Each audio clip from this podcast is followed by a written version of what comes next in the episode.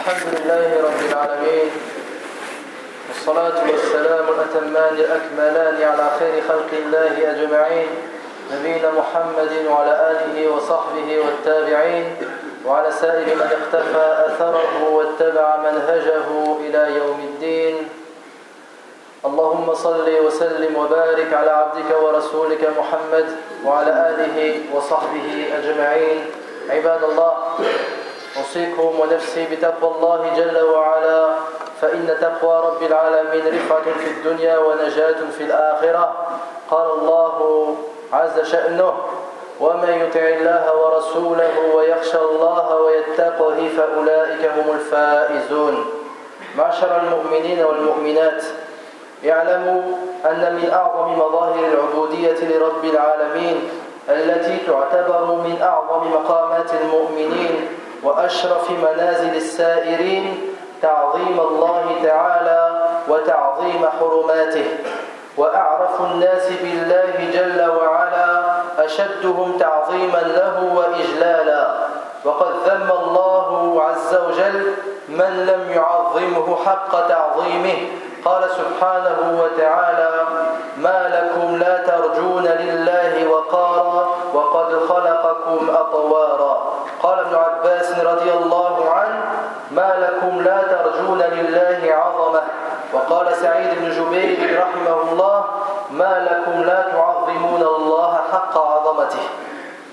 وفي الوقت نفسه يبين الله تعالى الخير الذي يجب على المؤمن أن يطلبه. فيقول تبارك وتعالى في كتابه ومن يعظم حرمات الله فهو خير له عند ربه. وقال تعالى ومن يعظم شعائر الله فإنها من تقوى القلوب. والحرمات هي ما لا يحل انتهاكه وهي الأمر والنهي. هي ما يجب احترامه وتعظيمه وحفظه من الحقوق والأشخاص والأزمنة والأمكنة. روى الإمام البخاري ومسلم رحمهما الله عن أبي هريرة رضي الله عنه عن النبي صلى الله عليه وسلم أنه قال إن الله تبارك وتعالى يغار وغيرة الله أن يأتي المؤمن ما حرم الله. فمن الأشخاص الذي ينبغي أن يحترموا رسول الله صلى الله عليه وسلم وصحابته رضي الله عنهم وآل بيته وأهل العلم.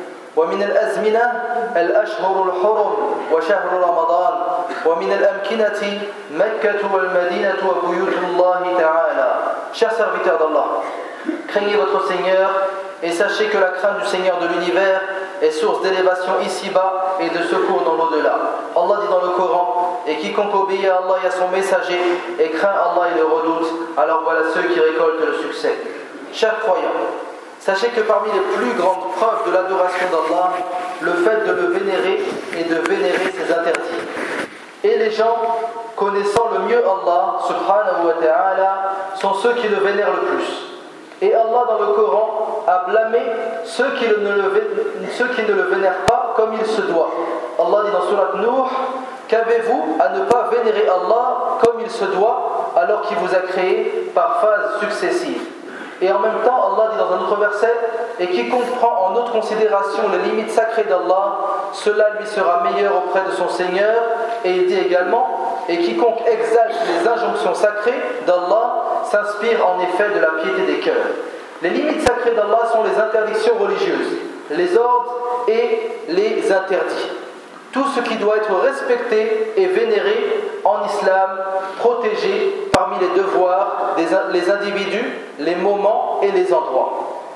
Al-Bukhari wa Muslim, rahimahumullah, rapporte selon Abu Huraira, radiallahu anhu, le prophète sallallahu alayhi wa sallam a dit Allah est jaloux et sa jalousie est suscitée lorsque le croyant fait ce qu'Allah a interdit. Parmi les individus à respecter et à vénérer le prophète sallallahu alayhi wa sallam, ses compagnons, sa famille et les savants de l'islam, al-ulama. Parmi les périodes, le mois de Ramadan et les mois sacrés.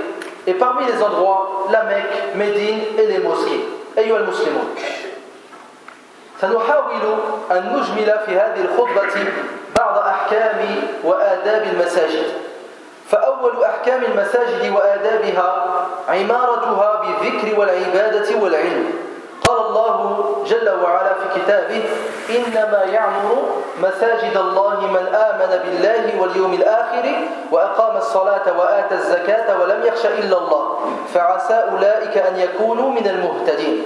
قال العلماء رحمهم الله بعد إقامة المساجد وبنائها ينبغي الجلوس فيها وشغلها بالعبادة لأن من الناس من يبني المساجد ويجتهد ويحارب ويقاتل لبناء المساجد فإذا تم البناء هاجر المسجد. وهذا ماشي معقول إذا كان الهدف الإنسان أن يهجر المسجد لماذا بنى؟ فقد روى ابن خزيمة عن أنس رضي الله عنه أن النبي صلى الله عليه وسلم قال يأتي على الناس زمان يتباهون بالمساجد لا يعمرونها إلا قليلا. أما الذكر عمارة المساجد بالذكر فيبدأ من وقت الخروج إلى المسجد من وقت الخروج من البيت وهو من أنفع الأدعية. روى البخاري ومسلم عن ابن عباس رضي الله عنه أن النبي صلى الله عليه وسلم كان يقول في دعائه أي وهو ذاهب إلى المسجد اللهم اجعل في قلبي نورا وفي بصري نورا وفي سمعي نورا وعن يميني نورا وعن يساري نورا وفوقي نورا وتحتي نورا وأمامي نورا وخلفي نورا واجعل لي نورا. هذا النور الذي فقده أكثر الناس هذه الأيام. صاروا يرون الحق باطلا والباطل حقا. صاروا يرون السنة بدعة والبدعة سنة. هذا النور أيها الإخوة الكرام أيها الإخوة الكرام لن تجدوه إلا في بيوت الله جل وعلا. من أراد هذا النور عليه أن يأتي إلى المسجد. وإن الله تبارك وتعالى ذكر بعد آية النور التي هي الله نور السماوات والأرض قال تعالى في بيوت أذن الله أن ترفع. إشارة إلى أن هذا النور العظيم لن تجده إلا في بيوت الله جل وعلا. Chers musulmans, dans ce discours, on va essayer brièvement de parler de quelques comportements liés à la mosquée. Le premier comportement, le fait de peupler la mosquée, de remplir la mosquée. Allah dit dans le Coran ne, peupleront les mosquées d'Allah que ceux qui croient en Allah et au jour dernier accomplissent la prière, acquittent la zakat et ne craignent que Allah, se peut que cela soit du nombre des bien guidés. Les savants de l'islam disent après avoir bâti une mosquée, il faut y passer du temps la remplir d'adoration. Car malheureusement, il y a des gens qui se battent pour construire des mosquées, ici et là dans différentes villes. Lorsque la mosquée est construite, les gens s'éloignent de la mosquée. Alors que parfois, ils font partie des gens qui se sont les plus battus pour qu'on construise la mosquée, et lorsqu'elle est construite, ils s'en éloignent. Anas ibn Malik, nous dit que le prophète sallallahu alayhi wa sallam a dit il va venir une époque où les gens seront fiers de leur mosquée, mais ne les rempliront que très peu. Hadith rapporté par Ibn Khuzayma. En ce qui concerne le rappel, il commence dès la sortie du musulman de chez lui vers la mosquée. Et cela fait partie des meilleures invocations. Al-Bukhari au Muslim rapporte selon Ibn Abbas que le prophète sallallahu alayhi wa sallam disait dans son invocation lorsqu'il se rendait à la mosquée Oh Allah, mets de la lumière dans mon cœur, de la lumière dans ma vue, de la lumière dans mon ouïe. Fais qu'il y ait une lumière à ma droite, à ma gauche, au-dessus de moi, en dessous de moi, devant moi et derrière moi. Oh Allah, assigne-moi une lumière. Cette lumière que beaucoup de gens recherchent de nos jours. Beaucoup de gens essayent de discerner, de discerner le faux de la vérité, la sunna de la bida, le tawhid du shirk, donc si la personne veut cette lumière, il faut alors se rendre à la mosquée. Donc les gens à notre époque voient la vérité fausse et, la faux et le faux vérité. Cette lumière, le musulman ne peut la trouver qu'à la mosquée, dans la maison d'Allah. Voyez qu'Allah subhanahu wa ta'ala dans le Coran a dit juste après le verset de la lumière, il dit Allah, Nur samawati wal ard, il nous dit dans des maisons, des mosquées que Allah a permis que l'on élève. Cela pour nous montrer que cette lumière le musulman doit la rechercher et essayer de l'acquérir à la mosquée. معشر الأحباب ثم يأتي الذكر عند دخول عند الدخول إلى المسجد والخروج منه تقول وأنت داخل بالرجل اليمنى خارج باليسرى ما رواه مسلم عن أبي حميد رضي الله عنه قال قال رسول الله صلى الله عليه وسلم إذا دخل أحدكم المسجد فليقول اللهم افتح لي أبواب رحمتك وإذا خرج فليقول اللهم إني أسألك من فضلك Chers frères vient ensuite l'invocation pour entrer et sortir de la mosquée. Beaucoup de gens oublient cette invocation. Le musulman doit dire, doit entrer à la mosquée par le pied droit et en sortir par le pied gauche. Et il dit ce que rapporte l'imam muslim selon Abu Humayd, le prophète sallallahu alayhi wa sallam a dit lorsque l'un d'entre vous entre à la mosquée, qu'il dise Oh Allah, ouvre-moi les portes de ta miséricorde. Euh, Allahumma ftahli abwab rahmatik et en sortant il dit Oh Allah, je te demande de ta grâce. Allahumma inni yasaluka min fadlik. أيها المؤمنون أما العبادة فتبدأ من وقت الدخول إلى المسجد وذلك بأداء تحية المسجد وهي مستحبة عند جمهور العلماء وبعضهم أوجبها. والمقصود من تحية المسجد أن لا تجلس حتى تصلي ركعتين فأكثر وتشغل هذه البقعة المباركة بالعبادة. روى الإمام البخاري ومسلم عن أبي قتادة الأنصاري رضي الله عنه قال قال النبي صلى الله عليه وسلم إذا دخل أحدكم المسجد فلا يجلس حتى يصلي ركعتين.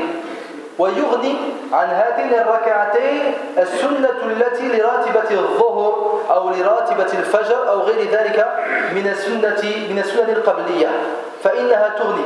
أهم شيء أن يجلس المؤمن حتى يؤدي صلاة من ركعتين فأكثر. ولذلك لو دخل والناس يصلون صلاة الفرض أغنت صلاة الفرض عن تحية المسجد. وتصلى هاتان الركعتان عند أي دخول للمسجد إلا في وقتين. إلا في وقتين لما رواه البخاري ومسلم عن أبي هريرة رضي الله عنه قال نهى رسول الله صلى الله عليه وسلم عن صلاتين نهى رسول الله صلى الله عليه وسلم عن صلاتين بعد الفجر حتى تطلع الشمس وبعد العصر حتى تغرب الشمس. وتصلى حتى أثناء خطبة الجمعة. لما رواه مسلم عن جابر بن عبد الله رضي الله عنهما يقول دخل رجل المسجد ورسول الله صلى الله عليه وسلم يخطب يوم الجمعة. فجلس الرجل فقال له النبي صلى الله عليه وسلم قطع خطبته وناداه فقال أصليت؟ قال لا. قال قم فصل ركعتين وفي رواية صل ركعتين تجوز فيهما. Quant à l'adoration, elle commence dès l'entrée à la mosquée par le fait de prier deux raka'at qui s'appellent les deux raka'at de salut à la mosquée, tahiyatul masjid. C'est une prière très conseillée par la majorité des savants. Certains même ont dit qu'elle était obligatoire. Et le but de cette prière est de ne pas s'asseoir avant de prier deux raka'at ou plus. Al-Bukhari et Muslim rapportent selon Abu Qatada le prophète sallallahu alayhi wa sallam a dit lorsque l'un d'entre vous entre à la mosquée, qu'il ne s'asseye pas avant de prier de la Et dispense de ces deux raka'at la prière surrogatoire avant Souk, ou bien avant Zohor, ou bien avant l'Asr. Bref, toute prière qui se fait avant les prières obligatoires. Ce qu'il faut, c'est ne pas s'asseoir avant de prier deux raka'at ou plus. C'est pour cela que si l'un d'entre vous entre à la mosquée alors que les gens sont en train de faire la prière de Dhuhr par exemple, il n'a pas à faire Tahiyat al-Masjid après la prière, car il se sera assis après avoir prié deux raka'at ou plus. Il faut donc prier ces deux raka'at à toute entrée à la mosquée, sauf à deux moments. Al-Bukhari et Muslim rapportent selon Abu Huraira, le prophète sallallahu alayhi wa sallam a interdit deux prières celle accomplie après la prière de l'aube jusqu'au lever du soleil et après l'asr jusqu'au coucher du soleil. Ces deux rak'ahs doivent être priées même lorsqu'on entre pendant le discours du vendredi. Certaines personnes, lorsqu'ils entrent pendant le discours du vendredi, ils s'asseyent directement pensant qu'ils doivent écouter. L'imam muslim rahimahullah également dans le Bukhari, selon Jabir ibn Abdullah un homme est entré à la mosquée alors que le prophète sallallahu alayhi wa sallam tenait le discours du vendredi. Il lui a dit, le prophète sallallahu alayhi wa sallam a coupé la khutbah. Lorsqu'il a vu s'asseoir, il lui a dit, as-tu prié L'homme dit alors non. Le prophète sallallahu alayhi wa sallam lui dit, lève-toi et prie de raka'at. Et dans une autre version, il lui a dit, prie-les rapidement. Ibadallah. أما حضور مجالس العلم فيها فإن الله تبارك وتعالى جعل الجلسة الواحدة في درس من الدروس كأجر حجة يحجها المسلم مصداق ذلك ما روى الإمام الطبراني رحمه الله عن أبي أمامة رضي الله عنه عن النبي صلى الله عليه وسلم أنه قال من غدا إلى المسجد لا يريد إلا أن يتعلم خيرا أو يعلمه كان له كأجل حاج تامة حجته. وروى مسلم عن أبي هريرة رضي الله عنه قال قال رسول الله صلى الله عليه وسلم من سلك طريقا يلتمس فيه علما سهل الله له به طريقا إلى الجنة. وما اجتمع قوم في بيت من بيوت الله يتلون كتاب الله ويتدارسونه بينهم إلا نزلت عليهم السكينة وغشيتهم الرحمة وحفتهم الملائكة وذكرهم الله في من عنده ومن بطأ به عمله لم يسرع به نسبه. Chers serviteurs d'Allah, quant au fait d'assister aux cours qui sont donnés dans les mosquées, sachez qu'une seule assise correspond à la récompense d'un pèlerinage. Selon Abu Umama, le prophète sallallahu alayhi wa sallam dit Celui qui se rend à la mosquée en ayant pour seule intention d'y apprendre un bien ou l'enseigner, il aura la récompense d'un pèlerin dont le pèlerinage est parfait. Le hadith est rapporté par Al-Tabarani. Et l'imam muslim, rahimahullah, rapporte selon Abu Huraira le prophète sallallahu alayhi wa sallam a dit Celui qui s'engage dans une voie à la recherche d'une science, Allah lui facilitera une voie vers le paradis. Et il n'est pas de gens qui se réunissent dans une des maisons d'Allah pour y réciter le livre d'Allah, le Coran, et de se l'enseigner réciproquement sans que ne descende sur eux la paix divine, et que la miséricorde ne les couvre,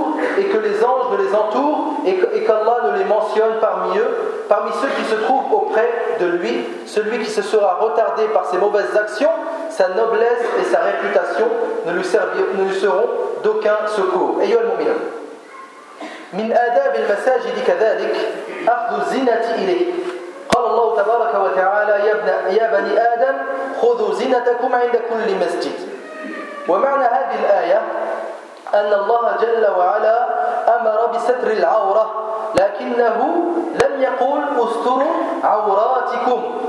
مما يدل على أن هناك أمرا زائدا على ستر العورة ألا وهو أخذ الزينة. ومعنى زينة المسجد أن يلبس ثوبا لائقا بملاقاة ربه جل وعلا معظما لجنبه خير ما يلاقى الله به. وينبغي على المسلم أن يلبس ثوبا ساترا للعورة فلا يكشفها ولا يحجمها. يعني من الناس من يأتي إلى المسجد بلباس ضيق وهذا لا ينبغي. ينبغي أن يكون لباس المؤمن في صلاته ساترا واسعا. وعورة الرجل من سرته إلى ركبتيه وعورة المرأة جسدها كله إلا وجهها وكفيها. عن عبد الله بن عباس رضي الله عنهما قال قال رسول الله صلى الله عليه وسلم البسوا من ثيابكم البياض فإنها من خير ثيابكم وكفنوا فيها موتاكم. رواه أهل السنن. قال عبد الله بن عمر رضي الله عنه ربي أحق من أتزين إليه وإن تميما الداري رضي الله عنه اشترى رداء بألف بألف درهم فكان يصلي فيه. croyants, également le fait de s'embellir pour se rendre à la mosquée. Beaucoup de gens oublient cela. Allah dit dans le Coran, ô enfants d'Adam, dans chaque lieu de salat, portez vos parures, vos plus beaux vêtements. Le sens de ce verset, Allah subhanahu wa ta'ala nous ordonne de couvrir notre nudité. Mais il n'a pas dit dans ce verset couvrez votre nudité. Ce qui prouve qu'Allah subhanahu wa ta'ala demande plus que le simple fait de couvrir notre nudité. C'est le fait de porter notre parure, nos plus beaux vêtements. Un vêtement approprié pour rencontrer Allah subhanahu wa ta'ala. Un vêtement prouvant notre respect pour le Seigneur de l'univers. Le meilleur des vêtements est celui qui couvre la nudité, pas un vêtement serré. Il y a des gens qui viennent à la mosquée malheureusement avec des vêtements serrés. Un vêtement, le vêtement du musulman lorsqu'il prie, et toujours d'ailleurs, doit être large et propre. La nudité de l'homme est du nombril jusqu'au genou, et la nudité de la femme est tout son corps sauf le visage et les mains. Abdullah ibn Abbas nous dit que le prophète sallallahu alayhi wa sallam a dit Mettez vos vêtements de couleur blanche, car ce sont vos meilleurs vêtements, et servez-vous-en de la seuil. Ibn Omar mettez ses plus beaux vêtements pour aller à la mosquée, et il disait Mon Seigneur est celui qui mérite le plus que je m'embellisse pour lui. Et Tamim al-Dari avait acheté un pagne pour 1000 dirhams, et il le portait pour prier. Barakallahu li wa lakum fil Qur'an wa iyyakum bima fihi min al-ayati wa dhikr al-hakim. أقول ما تسمعون وأستغفر الله العظيم لي ولكم ولسائر المسلمين من كل ذنب فاستغفروه إنه الغفور الرحيم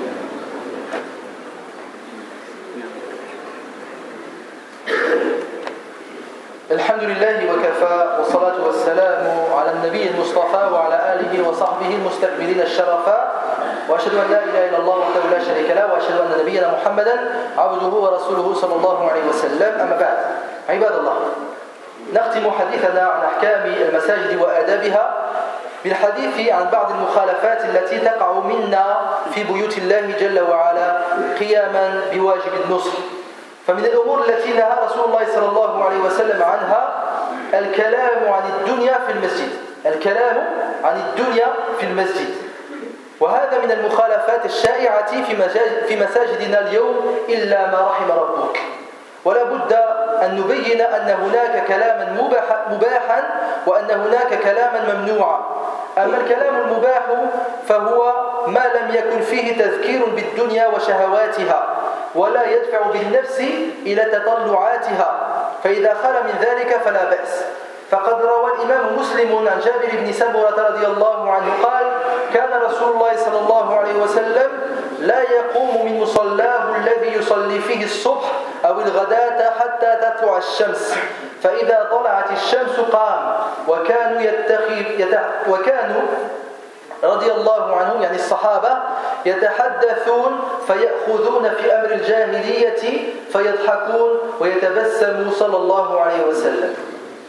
فهذا وإن كان حديثا عن الدنيا لكنه لا يضر بالآخرة. إذ إن الإنسان إذا تحدث عن أمر الجاهلية فإنه يعتبر من ذلك ما يزيده شكرا لله جل وعلا على نعمة الإسلام. المقصود بالكلام الممنوع ما كان فيه خروج عن الأداب الشرعي كحديث الشوارع الذي نسمعه اليوم في مساجدنا. كما يتكلم الإنسان في الشارع يتكلم داخل المسجد. بعض الناس يستورد الكلام الذي يسمع في المقاهي والملاهي إلى المسجد. ناهيك عن الغيبة والنميمة والكلام البذيء واللعن الذي نسمعه في بعض المساجد. فهو محرم خارج المسجد وفي المساجد تعظم وتزداد الحرمة. ومن الكلام الممنوع كذلك ما كان عن الدنيا الكلام المحض عن الدنيا أي عن البيع والشراء عن الهدم والبناء. فلان له كذا. والآخر بنى بيتا في البلد. والآخر اشترى سيارة جديدة. هذا الكلام كله ممنوع والمساجد لم تبنى لذلك. قال الله تبارك وتعالى في بيوت أذن الله أن ترفع ويذكر في اسمه فيها اسمه. والآثار عن النهي والآثار في النهي عن ذلك كثيرة جدا. منها ما رواه الإمام ابن حبان رحمه الله في صحيحه عن عبد الله بن مسعود رضي الله عنه قال قال رسول الله صلى الله عليه وسلم سيكون في آخر الزمان قوم يأتون المساجد فيقعدون فيها حلقا حلقا ذكرهم الدنيا وحبها فلا تجالسوهم فليس لله فيهم حاجة. وكذلك ما رواه ابن حبان أيضا عن ابن عمر رضي الله عنهما أن النبي صلى الله عليه وسلم قال لا تتخذوا المساجد طرقا إلا لذكر أو صلاة Chers musulmans, nous allons finir ce discours en parlant d'erreurs commises parmi les, par, par les musulmans dans les mosquées. Et cela entre dans le conseil du musulman pour son frère musulman. Il est donc important de ne pas tomber dans ces erreurs. Premièrement, le fait de parler des choses de ce bas monde à la mosquée. Et cela fait partie des erreurs les plus propagées dans nos mosquées. Les gens ont la même parole en dehors de la mosquée qu'à l'intérieur. Sauf ceux à qui Allah subhanahu wa ta'ala fait miséricorde.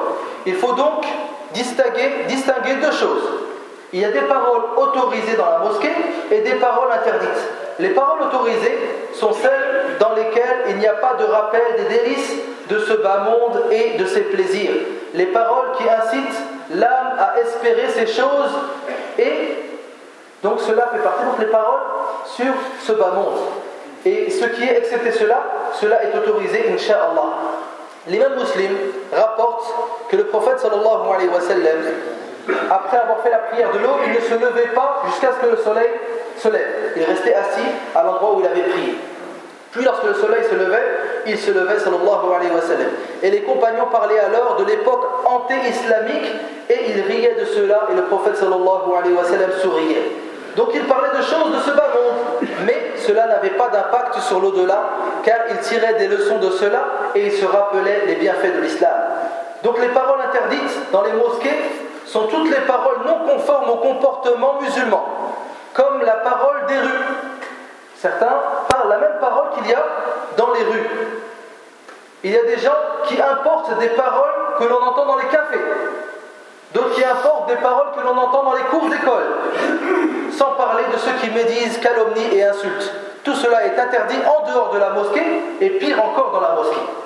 Parmi les paroles interdites également, ceux qui parlent de vente et d'achat, j'ai acheté telle chose, j'ai vendu telle chose, j'ai construit ma maison au bled, je l'ai fait détruire, tout cela euh, n'a rien, rien, à faire à la mosquée. As-tu vu le dernier modèle de voiture? As-tu vu le dernier modèle de portable? Tout cela également n'a rien à faire à la mosquée. Allah dit dans le Coran, dans des mosquées que Allah a permis que l'on élève et où son nom doit être invoqué. Donc c'est le nom d'Allah subhanahu wa ta'ala qui doit être invoqué à la mosquée. Le prophète sallallahu alayhi wa sallam il nous dit il y aura à la fin des temps des gens qui viendront à la mosquée s'y asseyant en cercle et parlant de ce bas monde et de leur amour pour lui, ne vous asseyez pas avec eux, car Allah se passe très bien d'eux. Le hadith est rapporté par Ibn Hibban. Et également, le prophète sallallahu alayhi wa sallam nous dit ne rendez pas vos mosquées telles des rues, mais pour vous rappeler d'Allah et pour faire la euh, prière. كذلك نختم ونجيز بإذن الله الأمر الأخير رفع الصوت في المسجد رفع الصوت في المسجد. قال العلماء لا يرفع الصوت في المسجد إلا بالأذان إلا بالأذان وتعليم العلم. لا يرفع الصوت في المسجد إلا بالأذان وتعليم العلم. حتى غلظ الإمام مالك رحمه الله في هذا الأمر فقال حتى في التدريس لا يرفع الصوت. كان الإمام مالك يرى أن رفع الصوت لا يكون إلا في الأذان. فما بالكم بمن يرفع صوته بغير العلم؟ كنداء شخص أو ضحك أو جدال أو خصام. في صحيح الإمام البخاري رحمه الله عن السائب بن يزيد رحمه الله قال كنت قائما في المسجد فحصبني رجل رمى إلي يعني حصب. فنظرت فإذا عمر بن الخطاب رضي الله عنه فقال اذهب فأتني بهذين بهذين الرجلين فجئته بهما. فقال رضي الله عنه من أنتما؟ ومن أين أنتما قال نحن من أهل الطائف فقال عمر رضي الله عنه لو كنتما من أهل البلد لأوجعتكما ضربا ترفعان أصواتكما في مسجد رسول الله صلى الله عليه وسلم Pour finir, chers frères et sœurs, le fait d'élever sa voix dans la mosquée. Les savants de l'islam disent on n'élève pas sa voix à la mosquée, on élève la voix à la mosquée que pour l'adhan et pour enseigner aux gens. L'imam Malik rahimahullah allait encore plus loin. Il disait que même pour enseigner aux gens, on ne doit pas élever sa voix à la mosquée. Donc que penser des gens qui interpellent un autre dans la mosquée? Il interpelle et il lève sa voix. Ou d'autres qui rigolent, qui rigolent aux éclats, ou d'autres également qui se disputent avec d'autres et qui élèvent leur voix. Dans Sahih l'imam Bukhari, selon Sa'ib ibn Yazid, il dit Je me tenais debout dans la mosquée quand quelqu'un me lança un petit caillou pour attirer mon attention. J'aperçus alors Omar ibn Khattab et il me dit Va me ramener ces deux hommes. Il y avait deux hommes dans la mosquée, il a dit Amène-les-moi. Ce que je fis, et il les interrogea en leur, disant Qui êtes-vous et d'où êtes-vous? Les deux hommes dirent alors Nous sommes de la ville de Taif. Omar ibn Khattab leur dit alors Si vous étiez des gens d'ici, je vous aurais alors fouetté pour avoir élevé votre voix dans la mosquée du prophète sallallahu alayhi wa sallam. أسأل الله تعالى بأسمائه الحسنى وصفاته العلى أن يرزقنا الآداب بمساجدنا وأن يرزقنا عمارتها اللهم عمر مساجدنا بالإخلاص وبالعلم وبالذكر والعبادة يا رب العالمين. اللهم إنا نسألك الجنة وما قرب إليها من قول وعمل ونعوذ بك من النار وما قرب إليها من قول وعمل. اللهم أصلح لنا ديننا الذي هو عصمة أمرنا وأصلح لنا دنيانا التي فيها معاشنا وأصلح لنا آخرتنا التي إليها معادنا واجعل الحياة زيادة لنا في كل خير والموت راحة لنا من كل شر. يا عزيز يا غفار. اللهم أنجز مشروع المسجد. اللهم أنجز مشروع المسجد يا رب العالمين واجعله خالصا لوجهك الكريم. اللهم اجعل هذه المدرسة مدرسة تربية الأجيال القادمة. فإن أبناءنا كما تعلمون قد نسوا دينهم وضلوا باش نكونوا واضحين. لا يحتاج أن نكذب على أنفسنا فإن أبناءنا ضلوا. كم عدد الشباب هنا؟ القليل. فأسأل الله تعالى أن يرد الشباب إلى دينهم ردا جميلا. اللهم حبب إليهم الإيمان وزينوا في قلوبهم وكر إليهم الكفر والفسوق والعصيان واجعلهم من الراشدين. ربنا أتنا في الدنيا حسنة وفي الآخرة حسنة وقنا عذاب النار. وصلى الله على نبينا محمد وعلى آله وصحبه أجمعين. وقوموا إلى صلاتكم.